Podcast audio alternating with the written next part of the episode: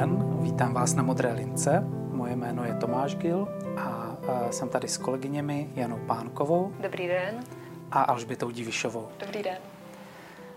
Kolegyně se zabývají rodinnou mediací a já bych se tak na začátek zeptal, čím se vlastně ta rodinná mediace zabývá, o čem to je. My většinou pracujeme s rodiči, s rodiči dětí, většinou nezletilých, kteří řeší nějaké partnerské neshody. Zpravidla už jsou ty neshody poměrně velké, většinou jsou to rodiče, kteří jsou v nějaké rozvodové nebo rozchodové situaci, a to v různé fázi. Někdy je to úplně třeba na začátku, že řeší, jak se bavit s dětmi o rozchodu.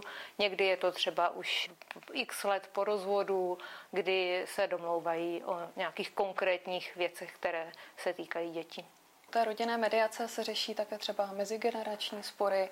Není to jenom o tom, že jsme tady čistě pro rodiče, ale opravdu nejčastější zastoupení v té naší praxi, tak jsou ty, ty partnerské neshody, případně rozvodová problematika jako taková. Mluví se teda teďka o nějakých neshodách, konfliktech.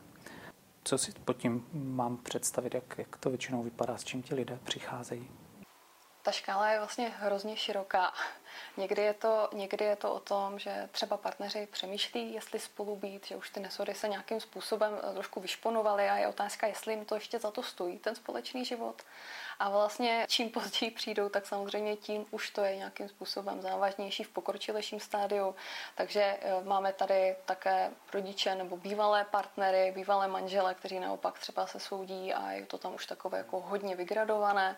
Takže ta škála je opravdu velmi, velmi rozmanitá.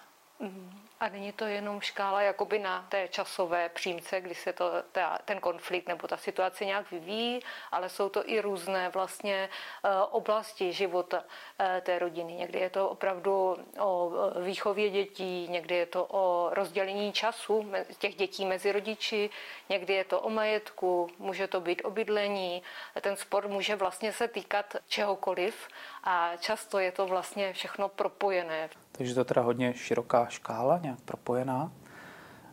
Jak se to vlastně ale stává, že, že z té nějakého běžného fungování se stávají konflikty? Tak možná, že to úplné jádro je vlastně u toho, že jsme každý jiný. To, že v nějakém vztahu nebudou konflikty, je jako docela fikce, protože to by znamenalo, že, že máme dva lidi, kteří jsou naprosto stejní, všechno vidí stejně, mají stejné priority, mají stejné zkušenosti a to prostě se v reálu neděje.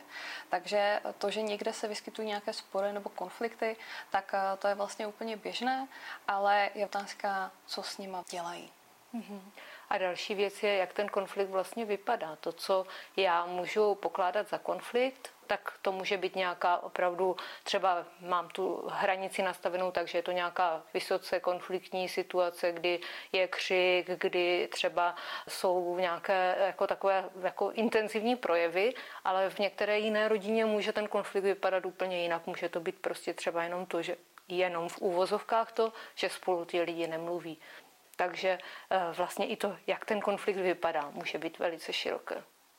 Takže když pozoruju zvenčí, tak to, co mně třeba přijde jako konflikt, tak může znamenat pro někoho jiného normální nějaký rozhovor, normální fungování. Mm-hmm. Určitě, určitě je to jako individuální, je to nějaký, nějaký, nějaké nastavení těch konkrétních lidí, jednak mezi nimi, ale i to, co si vlastně přináší ze, ze svého dřívějšího života.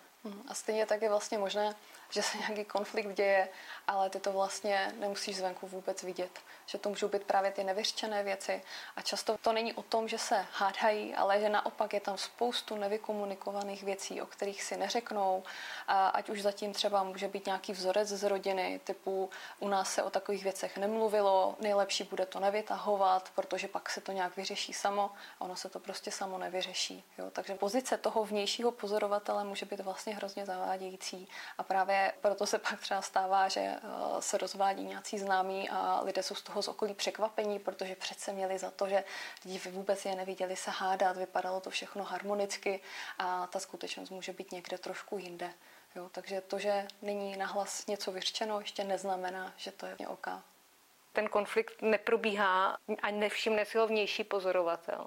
Tak to je jedna věc, ale někdy ten konflikt vlastně si nevšimne ani jeden z těch partnerů, protože je tam ta situace, kdy prostě ten druhý ten konflikt natolik zatlačí, tak ho popře a někam si ho schová, že vlastně pak se nevšimne ani ten druhý partner a má pocit opravdu to, my přece žijeme ve vztahu, kde konflikty nejsou. A možná potom to spěje k nějakému jako dramatu a k nějakému jako náhlému a nečekanému rozuzlení. No. Tím prvním problémem už může být vůbec to uvědomit si, zjistit, že jsem v nějakém konfliktu. Že vlastně mi něco třeba nevyhovuje a že je v pořádku třeba o tom mluvit, že mi to nevyhovuje. Z toho, jak to třeba vnímám u některých klientů, kteří mi teďka běží hlavou, tak si myslím, že to často jako nějaké neposlouchání vlastních potřeb, případně jejich bedlivé zatlačování a potlačování. Takže tím pádem to pak vede k nějakému vnitřnímu pnutí, k nějaké vnitřní nespokojenosti a tím pádem ten člověk se vlastně potom nějak neprojevuje, vypadá to, že to je všechno jako v pořádku, ale přitom to rozhodně v pořádku není.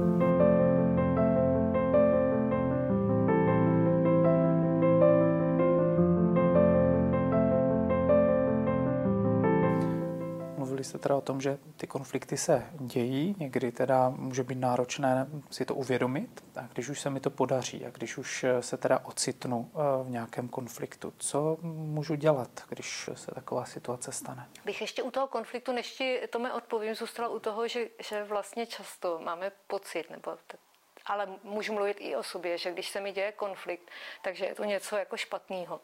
Že jsem selhala, co vlastně se ukázalo, že vůbec nefungujeme, všechno špatně.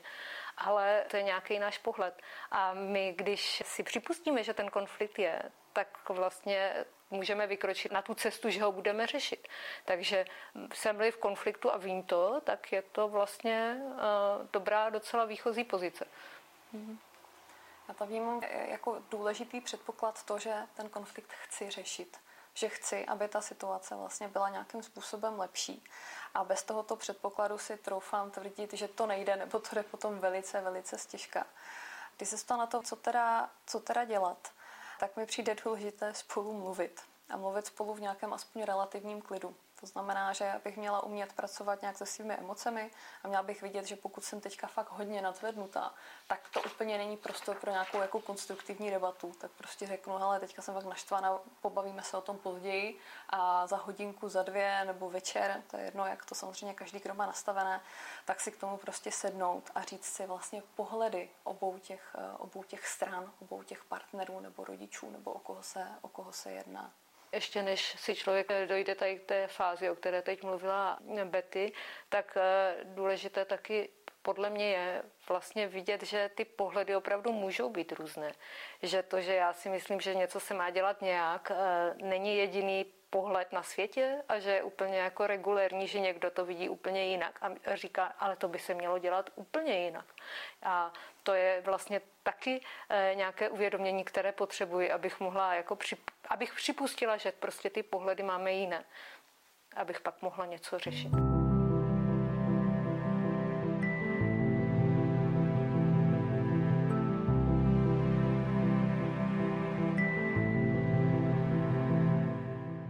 Je ještě něco dalšího, na co bychom měli teda myslet, když řešíme nějakou konfliktní situaci?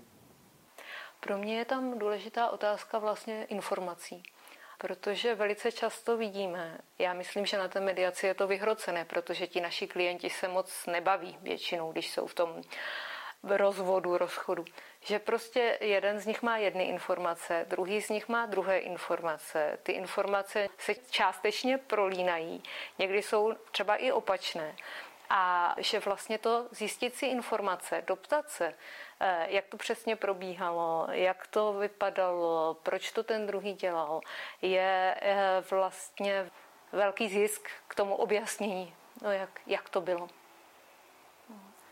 Mně vlastně přijde ještě důležité tady zdůraznit, že ty moje reakce jsou moje zodpovědnost.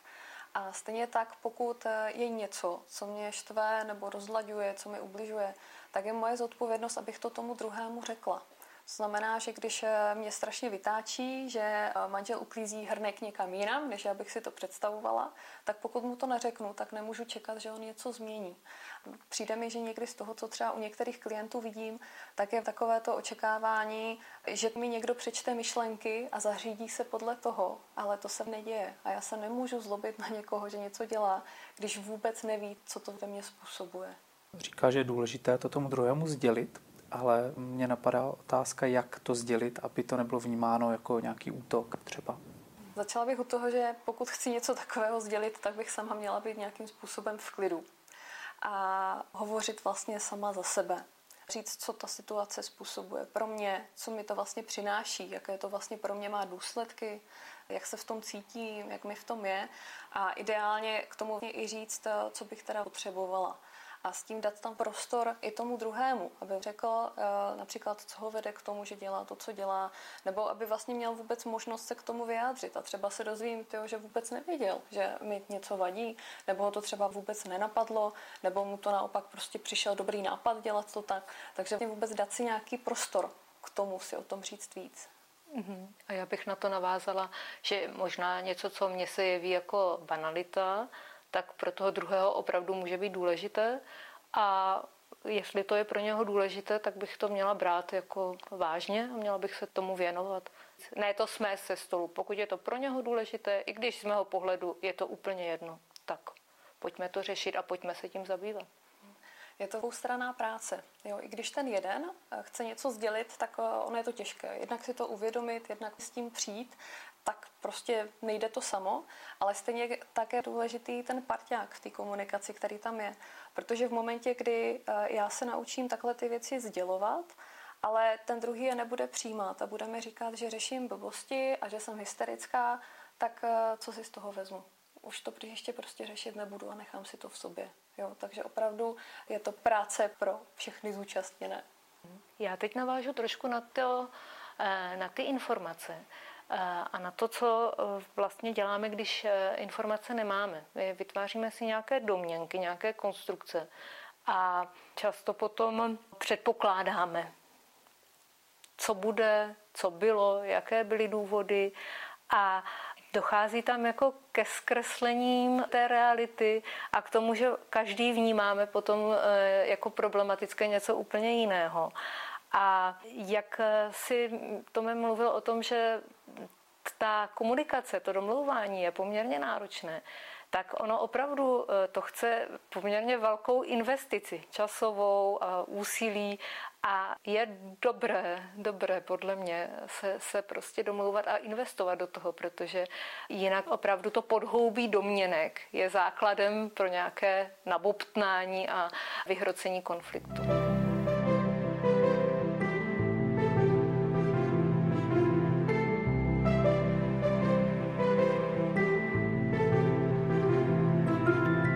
Jsme si povídali o tom, co dělat, když se dostaneme do konfliktní situace, jak to dělat možná trošku lépe. A mě by vlastně zajímalo, čemu se vyhnout, co nedělat, na co si dát pozor. My jsme o tom sice nějakým způsobem mluvili, ale mám potřebu to zdůraznit, protože je to jako velký nešvar z toho, co vidíme. Tak opravdu nedělat, že se nic neděje.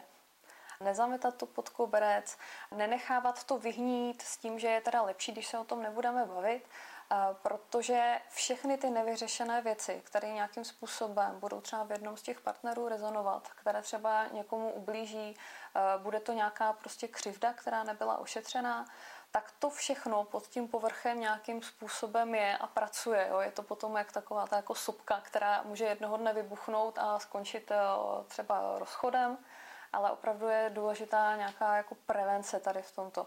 My pokud řešíme nějaké problémy na těch mediacích, tak velmi často to, s čím původně klienti přijdou, sice řešíme, ale ukáže se, že někde pod tím povrchem jsou právě ty věci, které jsou mnohem zásadnější a které vlastně stály možná za tou vyeskalovanou situací. Tak to mi ještě přijde jako důležité na to, na to upozornit. Mm-hmm. Já bych vlastně to přirovnala k nějaké sněhové kouli. Jo, že z malého nějakého drobného třeba nedorozumění, které není nějak vykomunikované, není to uzavřené, tak se uloží, na to se pak nabalí další situace a tam se nám ta kulička zvětší a pak další situace a zase se to zvětší. A vlastně, když máme potom klienty, kteří mají za sebou x let vztahu, x let rozchodu se spoustou třeba ještě těch dalších věcí, co se nabalily během toho rozchodového procesu, tak je to opravdu obrovská koule. A k čemu oni dospějí, je absolutní nedůvěra k tomu druhému. Prostě on mi to dělá schválně, on je prostě zlej a má jenom špatné a negativní důvody. A v této situaci se těžko pak hledá nějaké mírné řešení, nějaká domluva. Pokud on mi dělá něco naschvál, aby mě zranil, aby mě ublížil. Možná tady ještě stojí za to říci, že pokud nemáme něco dělat, tak jestliže jsme v roli rodičů, tak bychom měli hodně zvažovat, co je pro uši našich dětí vhodné a co naopak ne. Samozřejmě je v pořádku, když dítě zažije to, že třeba maminka s tatínkem můžou mít na něco jiný názor, ale určitě pokud se bavíme o nějakých jako větších konfliktech, o něčem, co prostě opravdu má být jenom mezi rodiči, tak by se měli hlídat, aby to opravdu jenom mezi nimi zůstalo a ne, že to slyší jejich dítě na to, aby ho do toho nějakým způsobem vtahovali. Ono to neznamená, že se budeme tvářit, že se nic neděje a bude všechno v pořádku, protože to dítě moc dobře vnímá nejenom to, co slyší, ale i to kolem, to, co se tam prostě děje, jak se chováme, jak se míjíme, jak spolu nemluvíme nebo mluvíme. Takže o tom to není, ale je to o tom vtahování do pozice důvěrníka nebo prostředníka nebo prostě do pozice toho svědka nějakého opravdu vyhroceného konfliktu. A tím, že vlastně to dítě vždycky vnímá tu atmosféru, která se děje, tak to, co vlastně ti rodiče můžou udělat, tak je nějakým způsobem ubezpečit to dítě. Jo, my teďka s tatínkem máme tady na věc každý jako jiný názor, ale řešíme to spolu, máme se rádi, jo, aby vlastně jako vědělo, na čem je. Já musím souhlasit s tím, co už tady padlo. Na nás se často obrací děti, které jsou svědky konfliktů v rodině. Musím potvrdit, že i když si rodiče často myslí, že děti o konfliktu neví, tak že ho velice často vnímají, prožívají ho, prožívají ho intenzivně. A velice často na sebe děti přebírají nějak některé role, které jim v tom konfliktu nepřísluší. Nemusí to být ani ze strany rodičů, že by je do té role stavili, ale děti sami často mají pocit, že jsou viníky toho konfliktu, že by třeba méně zlobili nebo, nebo cokoliv dalšího udělali nebo nedělali, tak že by se rodiče nehádali. A často mají taky tendenci ten konflikt nějak řešit, řešit za rodiče. A je to nějaká zátěž, která na nich, která na nich leží.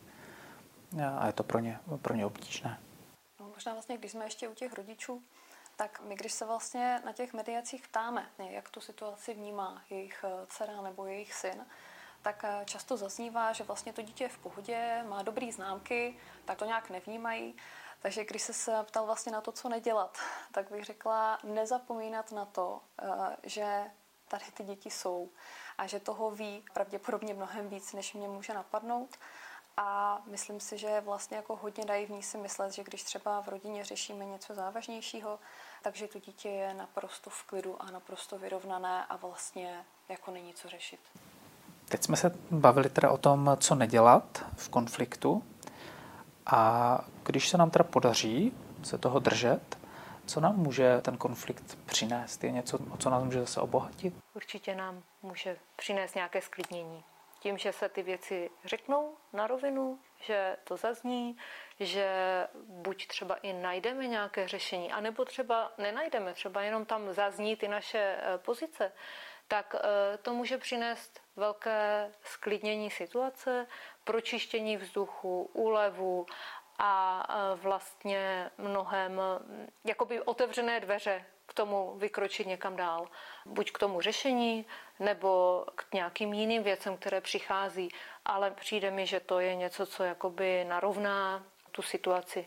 Můžeme jít dál, když tam ten konflikt zůstane, třeba zapůstřený, obalený, schovaný, tak je to těžší.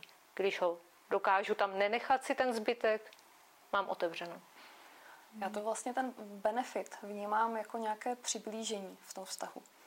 Představuju si to tak, že když mám provázek, který rozstřihnu, je to jako nějaký ten konflikt, který do toho vstoupí, tak v momentě, kdy se mi vlastně daří ho nějakým způsobem řešit, tak je to jako když ty oddělené konce znova svážu a drží ještě pevněji než předtím a jsou si vlastně blíž. V podstatě ten konflikt je taková nějaká příležitost, jako kdybychom vlastně opravovali a posilovali vlastně ty vztahy, které pro nás jsou důležité. Je to nějaká příležitost k nějaké revizi, aby nám v tom vlastně oběma bylo líp. Já bych ještě doplnila, že ten přínos může být i v tom, že se za sebe postavím, že se sama sebe zastanu a dokážu to udělat slušně, dokážu to vlastně si vymezit, odkud, pokud jsou moje hranice, co už ano, co ještě ne. A je to něco, co mi může dodat větší sebevědomí do budoucna. My když se vlastně na konci mediace vždycky ptáme, jestli to pro ty klienty bylo užitečné, tak myslím, že nejčastější věc, která zaznívá, tak je právě to, že jsem rád, že jsem vlastně mohl slyšet, jak to měl ten druhý. A jsem rád, že jsem mohl říct, jak já to vlastně mám. My jsme se o tom vlastně poprvé takhle spolu bavili. Nikdy dřív jako se nám to nestalo.